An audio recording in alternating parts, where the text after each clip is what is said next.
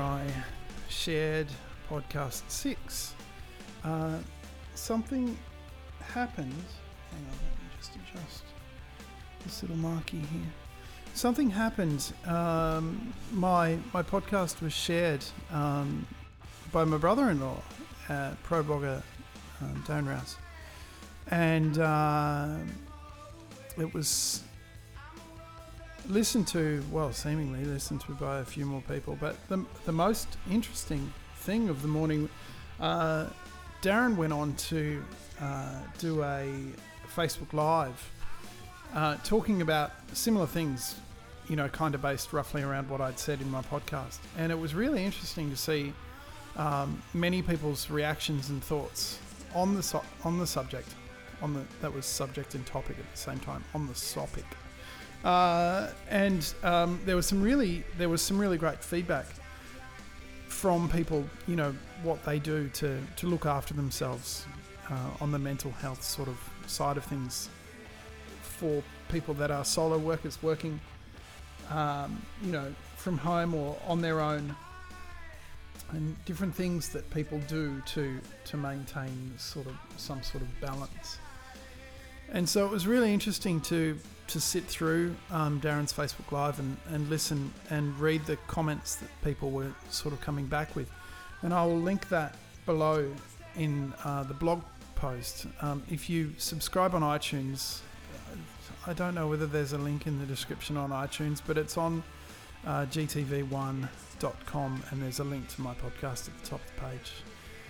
So you can find the show, the show notes that way. Um, or you could use a divining rod, or you could um, ask Siri or ask Google. I don't know if Google knows what my podcast is. Hey, Google, is there a podcast called Dead End Job?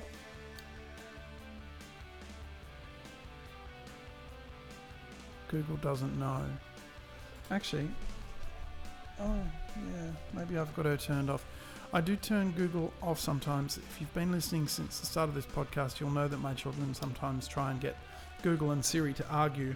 Um, so I do tend to have uh, Google turned off from time to time because she's, uh, she's, well, you know, she's a bit, bit sort of feisty. Anyway, uh, episode seven was going to be all about user-generated content and when it's right for a brand to share that user-generated content or uh, reuse it as their own. Now, um, the short story is, and obviously I'm talking from my specific experience on the topic, and that's coming from, well, I guess being a crea- uh, being a content creator, a photographer, and posting content online, and I think I've gone through um, somewhat of a change of mindset when it comes to this. I remember when I started out, you know, kind of forum, kind of Flickr community sort of stuff, and um, if somebody shared your your content when you were first starting out, you were like, "Wow, you know, a brand shared my photo. That's amazing." And then you get a couple of years down the track and you get into that, well, they're stealing my stuff mentality, and you want to publicly out them, and you're carrying on like a pork chop. Um, and that, you know, that that's all good and well because photographers need to get paid for their art. So do any content creators that that do this for a job or don't do this for a job. They um, they're not making content, putting it online for brands to just use however they feel. That's not how it works. Um, and I have before now sent out invoices. Um, I haven't contacted companies, I've just sent invoices. If they're going to commercially use content um, without even approaching, you know, nine times out of ten, if a company's a- a- approached me and said, hey, really cool photo, we see our product in it, we'd like to share, absolutely, go right ahead, knock yourselves out. But if they don't ask, they put their own captions over it and they chuck it online, send them an invoice. 95% of the time, you'll never hear from them again. They'll take the image down. Uh, I'd say 1% of the time, if the marketing person is potentially punching above their weight and they'll reply to you with some smart aleck, you know, oh, who are you, blah, blah, blah, you don't deserve, blah, blah, blah, all of that sort of rubbish. I saw another one, in fact, I've seen two this week where um, the photographers posted the conversation online. One of them was from a, um, a PR agency for a band, which is where I typically f- find the, the smart aleck comments come from because you know they don't really think through the the consequences of their smart aleck replies to these photographers that now have freely available big audiences and if if their articles get picked up by you know petapixel or f-stop or something like that that's you know people people revel in that stuff. Photographers rally around photographers that have had wrong doing wrongdoing done by them. You, you know what i mean? Someone rips off a photographer, everybody wants to know about it, and it, that's you know that's the negative our, of our industry, and it, it's it's pretty bad, but that's the way it is, and it's it's across not just photography but all industries. If you are a brand and you are going to use people's content without contacting them, without even asking them, even if you don't have budget for advertising, and you got to have budget for advertising. That's how the world works um, but I, you know, I understand if you're a mum and pop brand starting out, you don't have a lot of budget for advertising. Or even if you are a brand that does have budget for advertising, but you know, you just want to, you're seeing user generated content. Like um, Dave has just bought himself a new Washburn guitar and he's posted online, he's tagged the brand in it, he's saying how much he loves it and blah, blah, blah. Um, and Washburn see it and they like it or they, you know, they comment on it and then they want to share it. And that's where things start to get sticky because Dave, this is hypothetical Dave, by the way. Hypothetical Dave has tagged Washburn, so he obviously wants to see wants the brand to see that he's got their product. Um, and you know, uh, there are many reasons Dave could have tagged. Dave may want a free guitar. Dave has 12 followers and doesn't really post much about guitars previous to now. That's fairly unlikely. Um, and you can apply that to anything cameras, lighting, camera bags, anything, anything.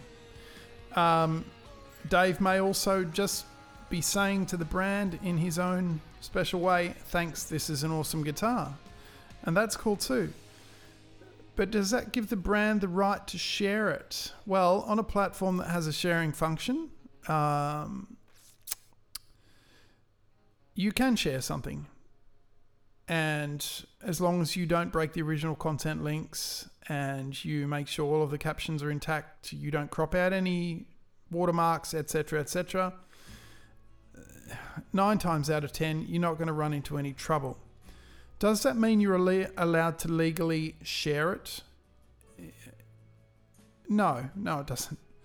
Um, no, it doesn't, but most people do. Does that make it right? No, but does it make it acceptable? I can't say, yeah, it does make it acceptable and yeah, it does make it right. I know that as a brand manager, a content brand content manager for multiple companies, that I have shared and still do share images um, where people have tagged a certain product. Take, for example, I look after Tamron Australia, uh, their social media, and people take great images, beautiful photographs, um, with Tamron lenses and they post them online and they tag the brand in them. Now, one way uh, we're trying to make sure that we've got your permission or that they've got your permission is to ask people, you know, if you want us to share your stuff or feature you, as a lot of people call it, fe- uh, want features, you know, that sort of stuff. I'm not 12, so I don't say that anymore. But uh, oh, maybe I do say that. I don't know. It doesn't matter. Just put a note in your bio and say, you know, if you'd like us to feature your work or we're allowed to feature your work, make sure you use this hashtag. And then, um, as a brand, you you put a unique hashtag out there um, that is to do with your business. People see that, and over time, more people see that, and then they might tag their content, their user-generated content. they'll they'll tag it with the hashtag, and then that's them saying to you, "Yeah, cool, share my stuff." It's one way to to get around it. Does that mean um, you're legally covered? I mean, you don't have a contract with the person, so anything could happen. So it it really is uh, take your life into your own hands kind of scenario. You know, the best way is to message the person and um, say, "Hey, cool picture, whatever.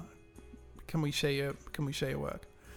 Uh, and again, ninety-five percent of the time they'll say yes, um, and that's great. That's fantastic. Sometimes they'll say no. Don't get uppity. If a person doesn't want their work shared, fine. Who cares? It's not, you know, it's they they probably. Well, look, there are a thousand reasons they might not want their work shared, and that's fine. Um, now, where you run into trouble with this is if you um, are just starting out with your social media, and um, I know that sometimes you know it's hard to the, the photography. I find the photography mo- industry moves very quickly, so. Uh, if I go and find some content and I'm scheduled in for three weeks in advance, that doesn't work because people are talking about a certain new product or a certain photograph or a certain article. They're talking about it now. They're talking about it for the next 12 hours. After that, they're talking about something else. So if I'm taking stories from today and I'm scheduling them for three weeks from now, there's no buzz going on in the general community. So, you know, the very little organic engagement you're getting these days on social media is going to go away even more so because stories dead in the water. So, user generated content, um, you know, you need to turn it around really quickly. Uh, and if you have to go and send everybody messages, and nine times out of ten, you'll never hear back because Instagram it'll go into the other folder, Facebook it'll go into the spam folder, etc., etc. So, you've really got to set aside um, a good couple of hours and go hashtag searching and go searching for content and send out all your messages. Get permission from people. Make sure you don't delete the messages. Put it in your inbox. Leave it in your inbox. Make a note of it in your calendar. Whatever you need to do. Get that permission back, and then when you when you start building those up, then you can schedule them in. And because they're images, they you know they're they're timeless. They don't need to be going up straight away. But it just means that you've got content in advance rather than getting to eight o'clock at night and going, ah, oh, bloody hell, I really need something to share for 8.05. And then you realize you've got to go asking permission and it takes 12 hours to hear from anyone. Yeah, so look, the long and the short of user generated content is it's great because, well, it's great for more than one reason. Um, it's great because somebody is taking the time to make content that helps your brand, helps other people to see your brand. It might not be many people, but it's people, you know, and and they like your stuff enough to to share and tag your you in their content.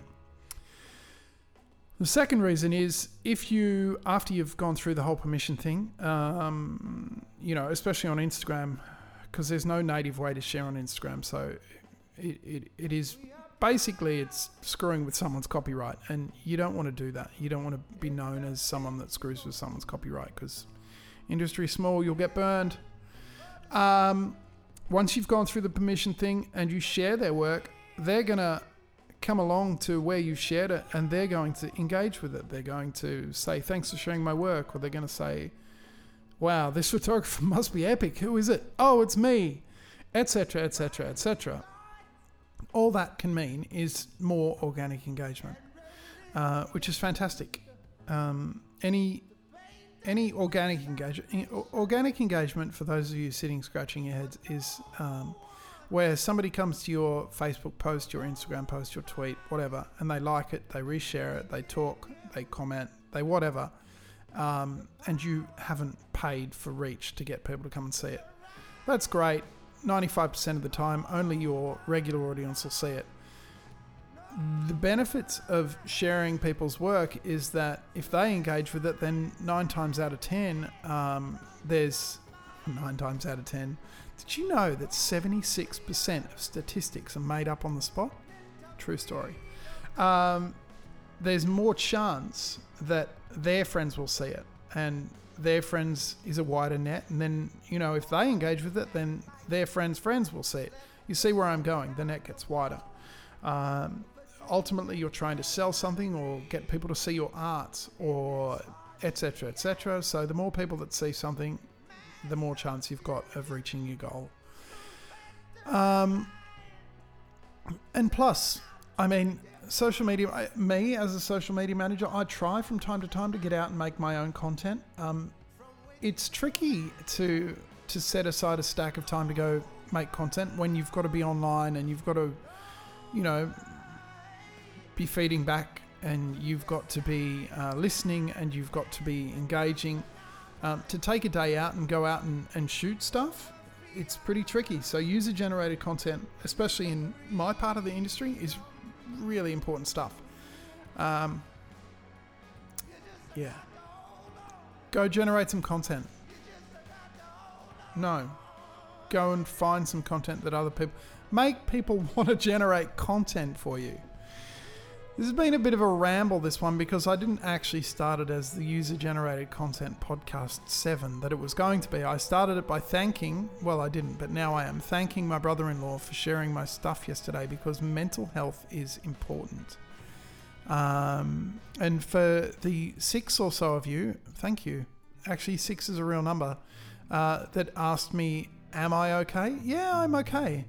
Um, and it was a really scary time for me last year and, and coming into this year, and even as, as recently as a couple of weeks ago.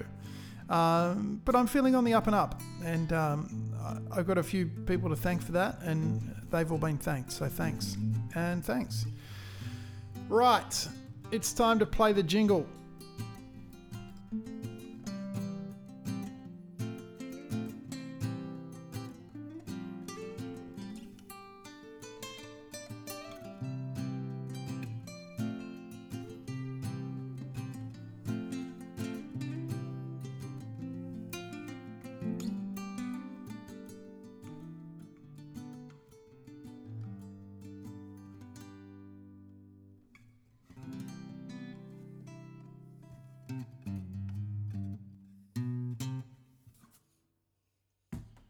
That's that jungle, jungle, jungle, jungle jingle.